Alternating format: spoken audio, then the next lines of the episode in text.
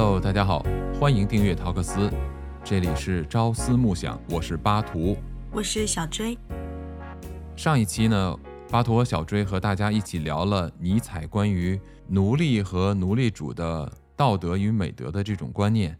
那今天我们想和各位一起再来继续探讨尼采的另外一个观点。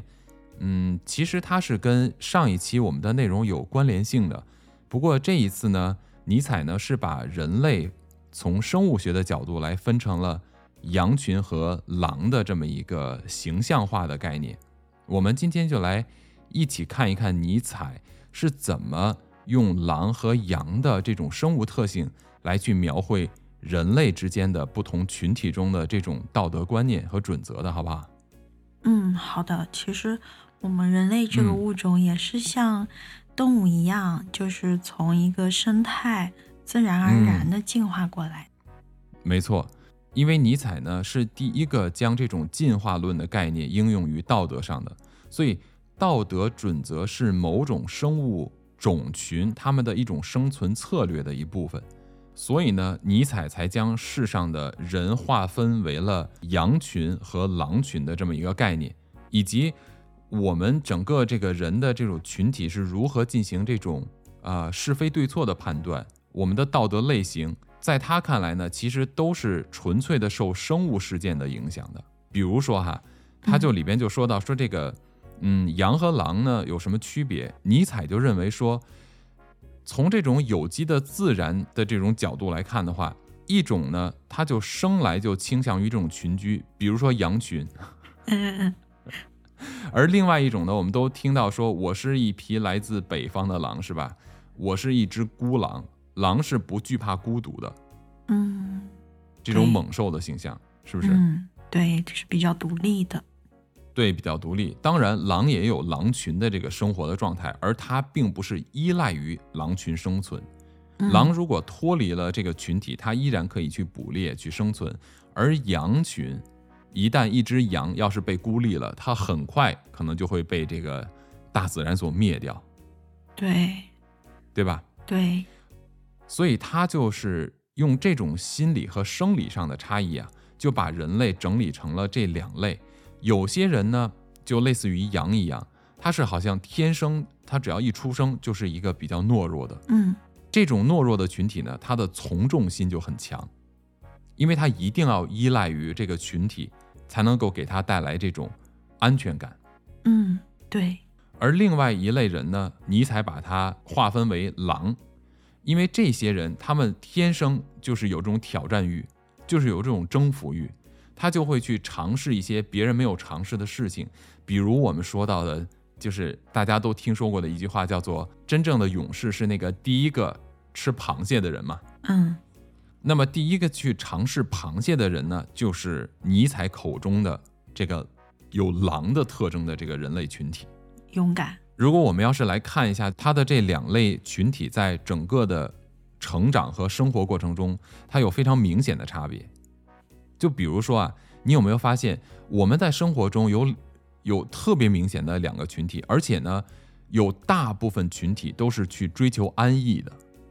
嗯，对，对吧？他们希望自己的生活是从小学习，按部就班的升学，然后希望自己能够找到一份好的工作，带来一个稳定的收入，组建家庭，买房子买车，在他的一个小的。人生范围内，可以让别人看起来他生活的非常的优越。嗯，对，现在我们很多人都会追求一个稳定性，就是会害怕、对惧怕那种外边世界的那种不稳定性，会感到害怕。而且刚才你提到的这些惧怕外面世界的不稳定性，其实他也没有明确的。认知或者说没有足够的证据证明外部的世界是不稳定、是危险的，它往往是来自于这种无知的对其他的一些信息的偏差总结出来的他个人的一些认知，认为说外边是不安全的、不稳定的。说白了就是它是来自于对未知的恐惧而已。嗯，是的。嗯，人对于未知世界会产生一些恐惧的。对。然而，我觉得有一些未知是需要通过探索，然后惊喜和惊吓它是并存的。是。在外面的世界，它不一定就是最坏的，有的时候是需要自己去体验、去尝试的。没错，其实这个就是每一个人呐，其实我们内在的特质是不一样的。因为在尼采看来呢，人的这种特质，它其实是跟你的这个父母以及家庭教育是一脉相承的，就是既来自于你的基因传承，也来自于你的家庭教育，它就会把你塑造成一个什么样的一个群体。我们现在其实日常生活中有非常多的人，都是由于家庭原因。对吧？可能你的父母啊，你的身边的朋友啊、亲人啊，会告诉你什么什么样的生活是对的，什么什么样的生活是安定的，他会给你一个所谓的人生发展路径，有没有？对，是的，对吧？嗯，对。然而呢，另外一种人呢，尼采把他称作为叫做主人道德的。嗯，他你我们上一次不是聊到了关于所谓的奴隶道德和这种奴隶主的道德吗？嗯，他的这个角度是截然不同的。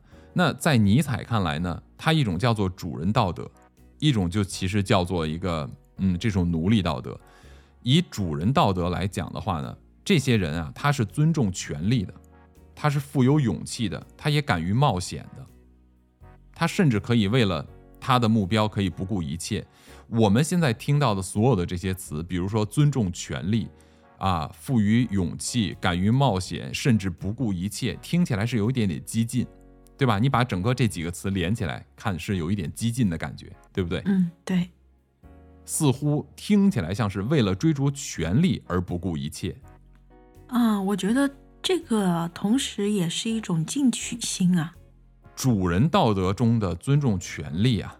他并不是为了去使用权力去压榨别人，那个恰恰相反是奴隶思维，就是奴隶道德中的尊重权力。他想获得权力，他就是为了能够去压榨别人，或者是一种报复心态。尼采也在这里边有举出这一点，就尼采其实在他的这个观点中表达出来了，不是说我富有这种，比如说尊重权力的人，敢于冒险、有勇气的人。他就不被这种奴隶思维所控制，嗯，他的这种道德依然可能是奴隶性道德。比如举一个简单的例子，我们在人类历史上发动大型人类战争的一些独裁者，嗯，比如说像纳粹，嗯，那么有很多人在分析，我们说纳粹头子就会想到希特勒嘛，对不对？嗯很多心理学家分析希特勒，他是一个非常自卑、内心脆弱的一个人格。他之所以会有这种非常反差的，跟他的整个的这个内在内核的一个人格极其相反的行为，给世界甚至带来世界性的灾难，其实都是像尼采表达的这种，他本身是一个奴隶性道德，但是呢。他通过这种不断的靠近权力来获得权力，争取到权力以后，他在使用权力的时候，他是在干什么？他是一个完全的这种报复的心态。他被自己的心智所控制了。是的，我们再反过来说，有一些人可能天生，就像尼采讲的。你天生就是羊群的，你天生可能就是狼群的，你天生就是只羊，你天生也可能是只狼，对吧？狼如果它是富有权力的、富有力量的、富有勇气的，人类历史上也出现过这样的，它天生就是狼群，天生就富有权力和勇气的，比如说释迦牟尼，嗯，他为什么能够成为觉者？他能够建立佛教，其实。我其实对这段历史不是非常的了解，我知道的事情也非常的表浅，我就以我表浅的了解来去举这么一个例子，大家有兴趣的话可以更深入的去自己进行阅读和了解。如果有兴趣的话，也可以给我们留言，帮我们来了解更多更详细的内容，好吧？嗯，根据我的表浅的了解，我的记忆中是这样的：释迦牟尼呢，其实他是出身贵族，他是个王子嘛，但是在印度这个地方，更多的人信奉的是印度教。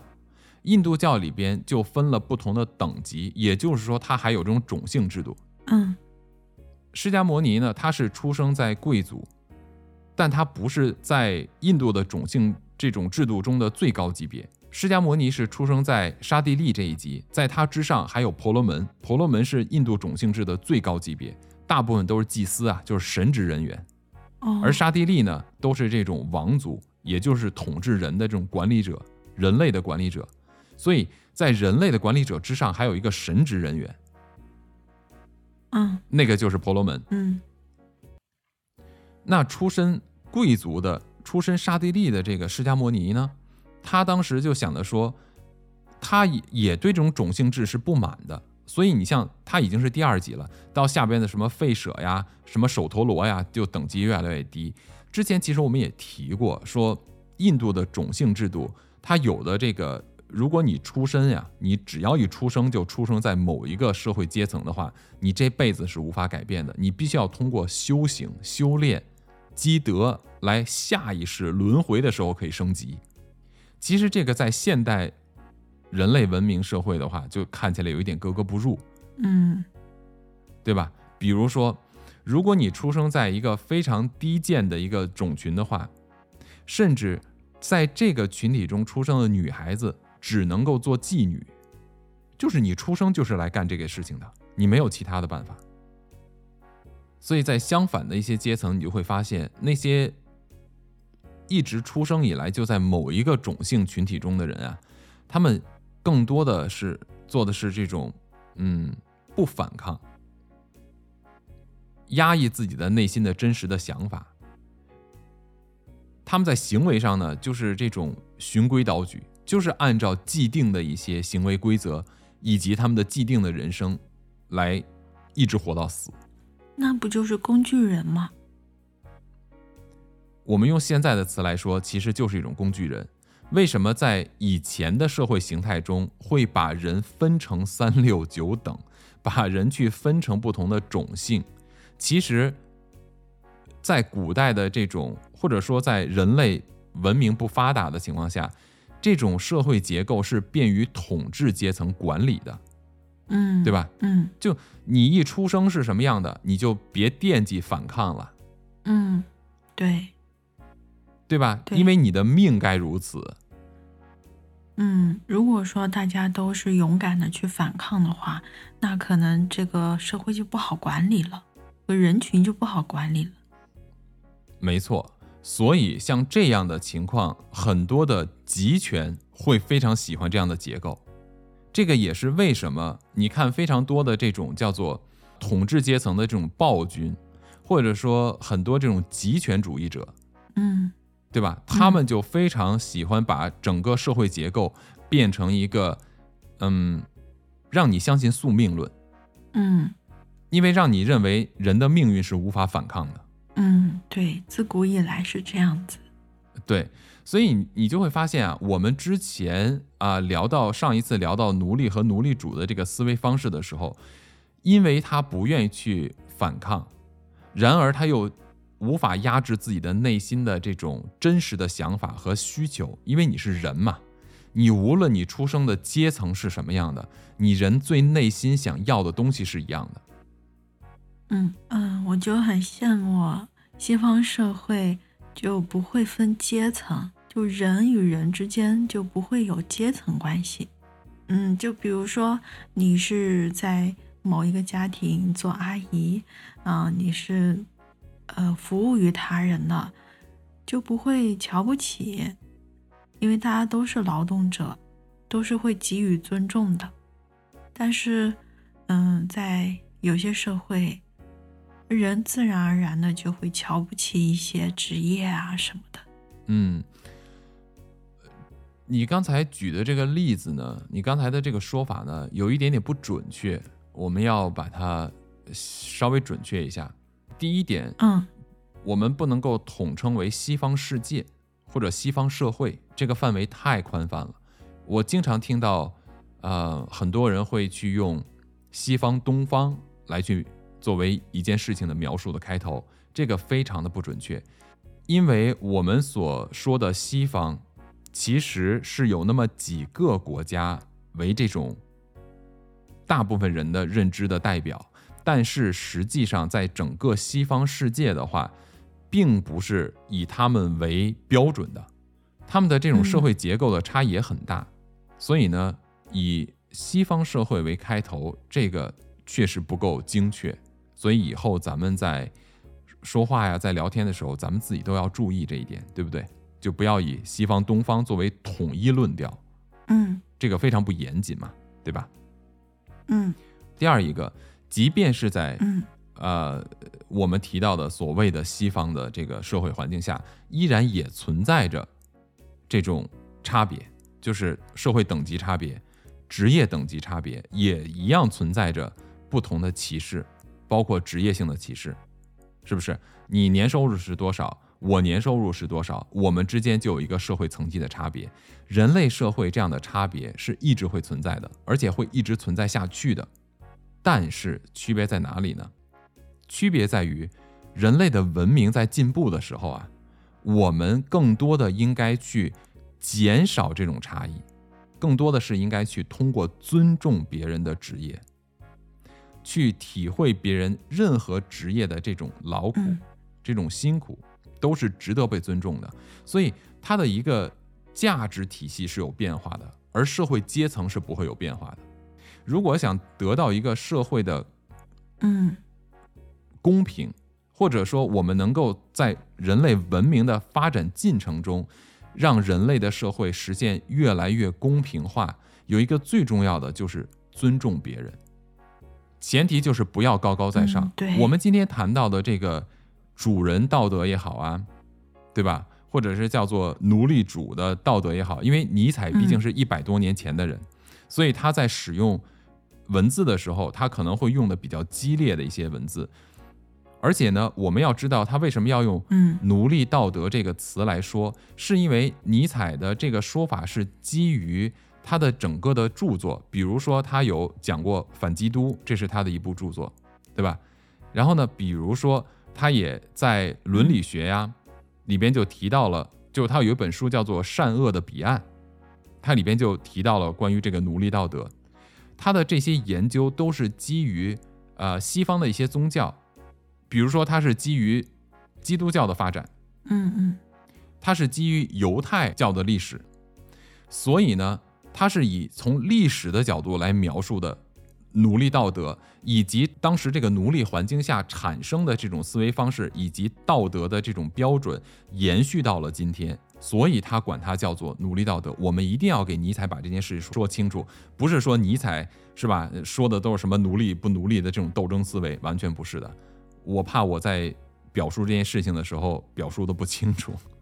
嗯说到这一点上，其实就是在讲说，嗯，我们真正的文明的发展的是过程中，就应该把这种这种道德观念啊，从这种奴隶的依附性，或者说这种这种顺从、虚伪的谦和，变成一个我可以明目张胆的，呃，我可以非常骄傲的表达我自己的想法，我应该有勇气，嗯我应该尊重权利，因为其实权力的使用决定了权力的好坏，而不是权力本身的好坏。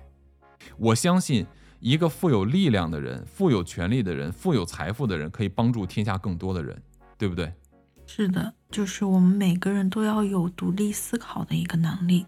没错，我们不能够被赋予的价值观和价值判断来去从某一个名词上边决定说它是好的还是坏的，呃这个是非常不公平的。这完全来自于我们自身，来自于我们内心的这个价值结构，看待事物的价值判断。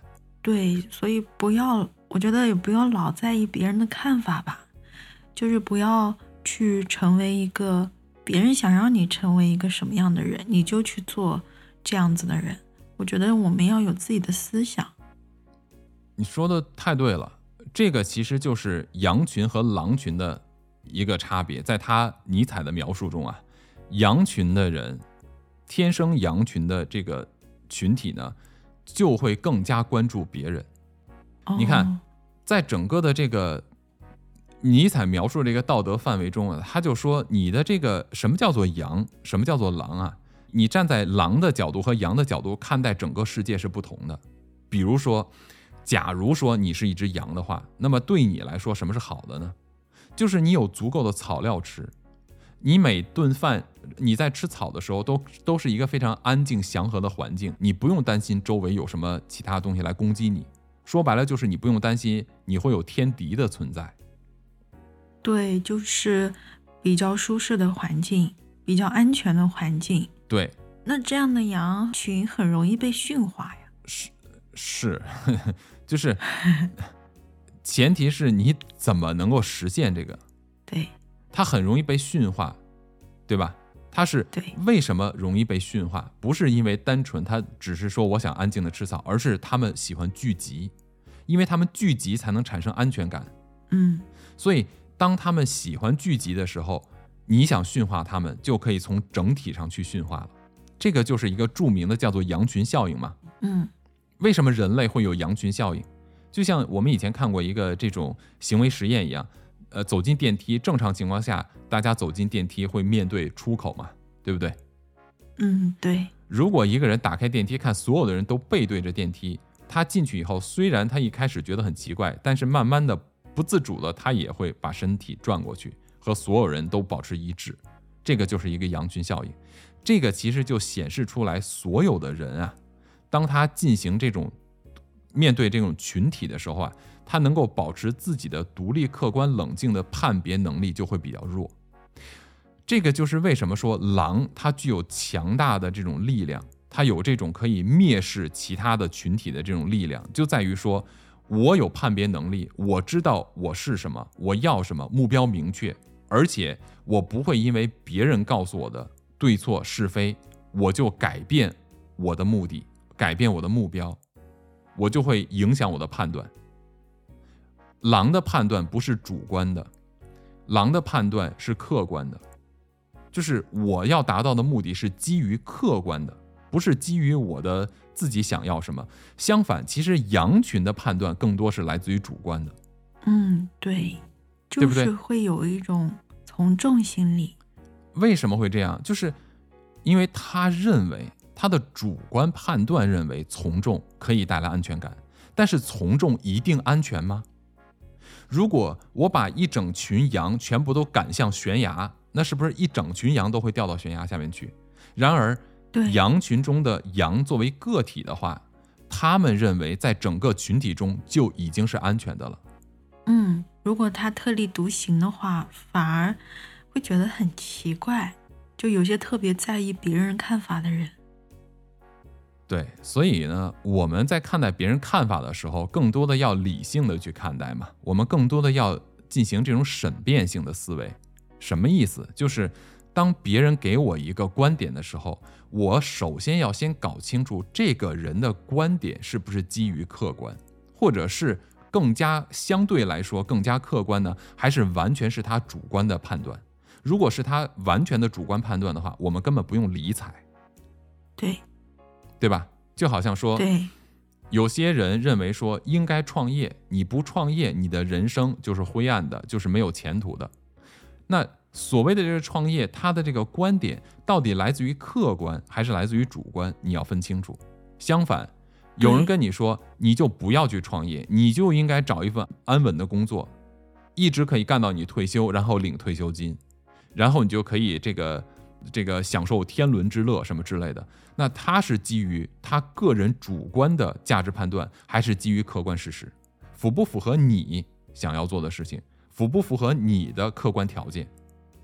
我觉得这些都是我们要值得去思考的嘛。对，是的，就是自己想要什么，自己心里最清楚。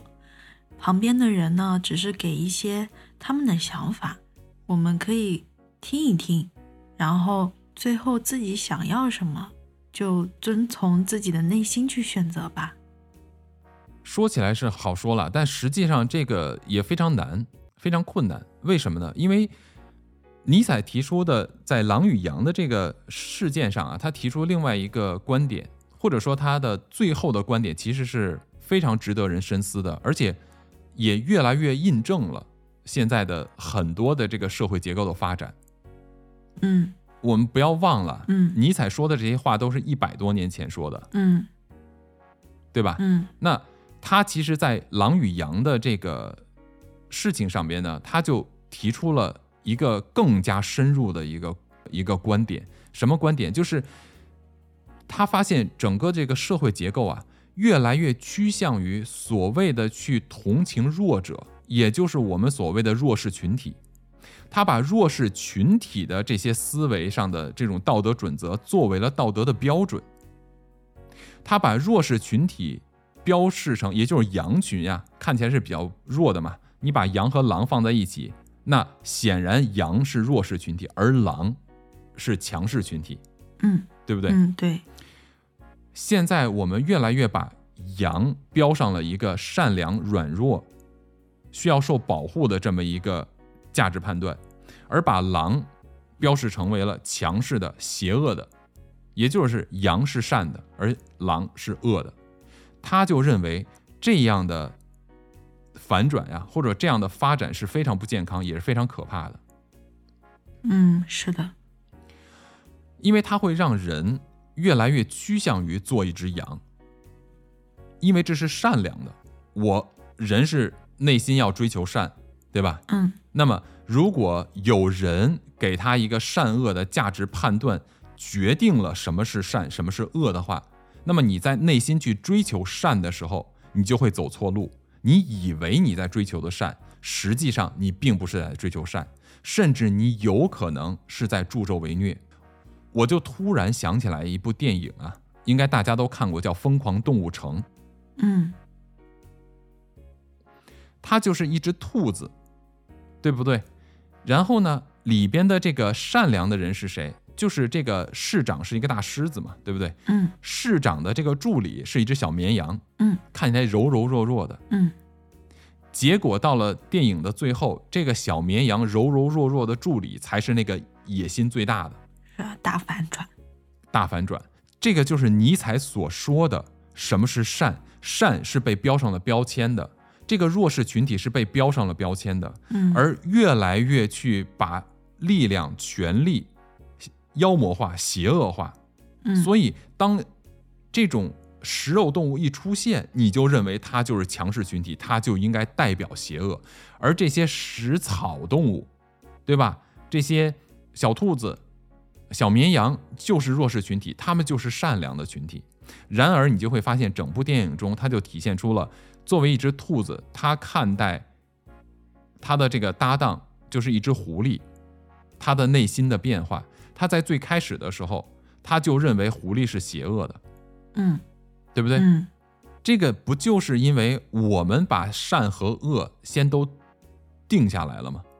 通过形式、通过角色、通过社会结构，确定了谁是好的，谁是坏的，对是的，所以就会造成我们群体中的人会利用这一点。比如说，开车的群体是强势群体，走路的群体是弱势群体，现在就变成了弱势群体有理。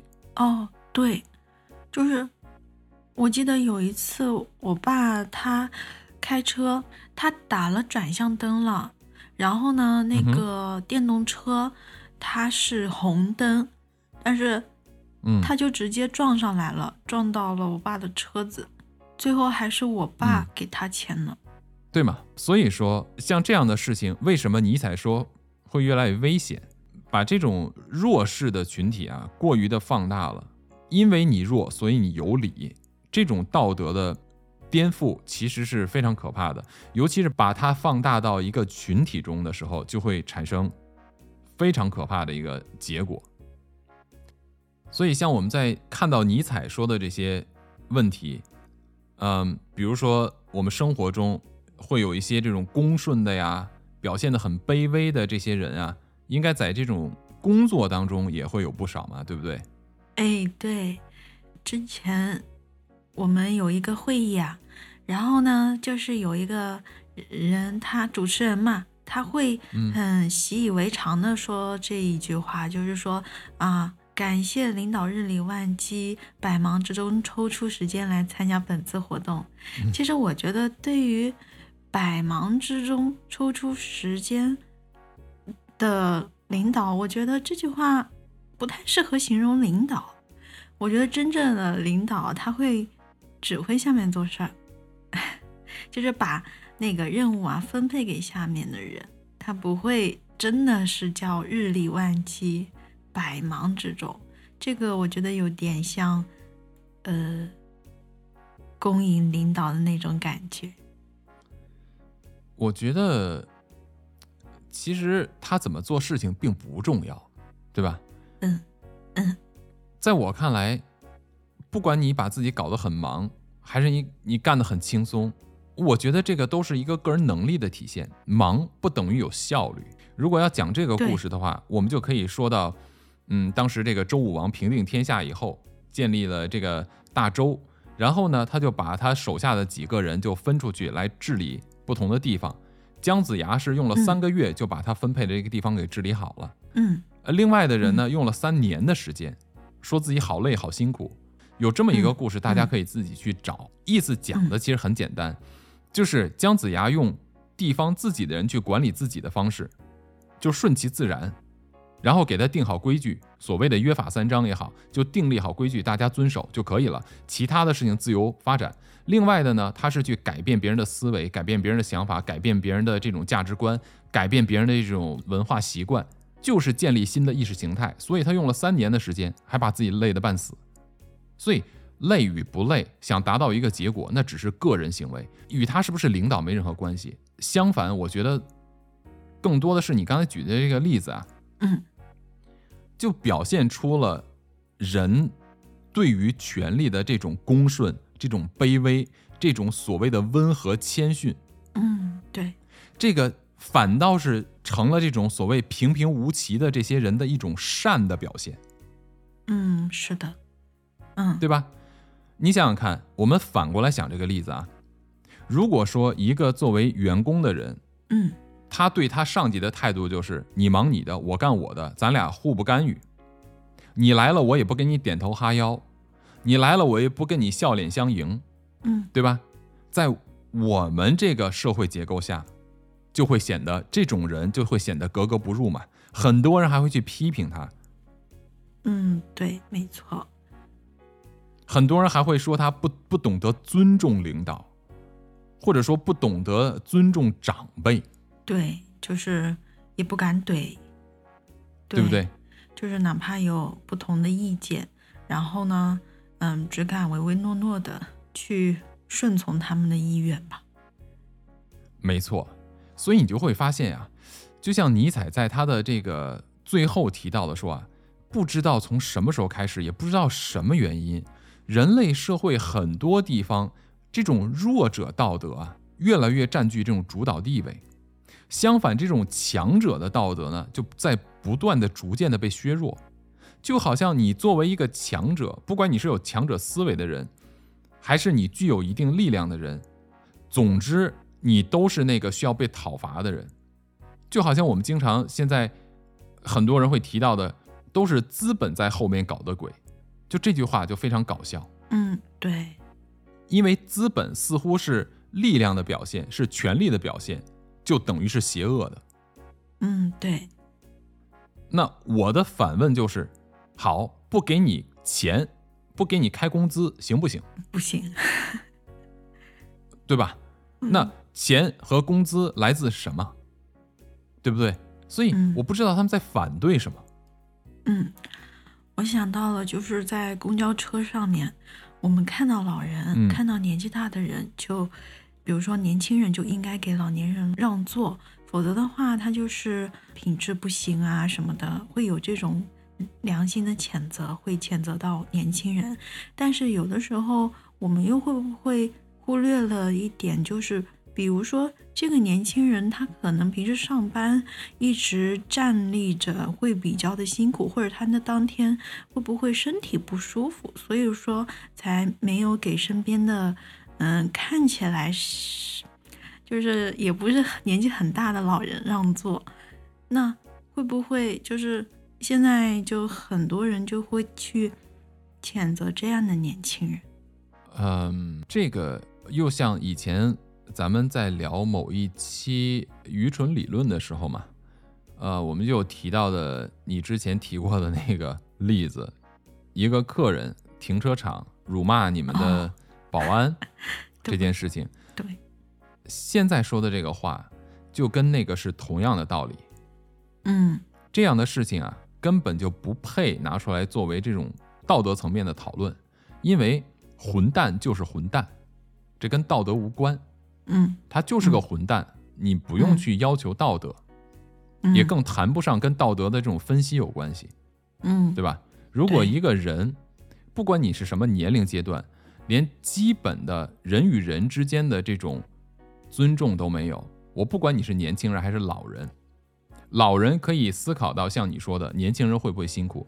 年轻人也应该考虑到老年人会不会身体不适，相互的。这有什么好道德标准吗？我觉得这不就是基本人味儿吗？这跟道德无关呀。嗯，对，对吧？我觉得这个更更多的应该叫做类似于像王阳明提到的这种良知的部分，这根本谈不到道德问题。嗯，是连点同理心都没有的话，还谈什么道德呢？嗯，同理心，同理心是比较感性的部分嘛，它不存在这种价值判断呀。道德是跟价值体系有关系的嘛？嗯嗯嗯。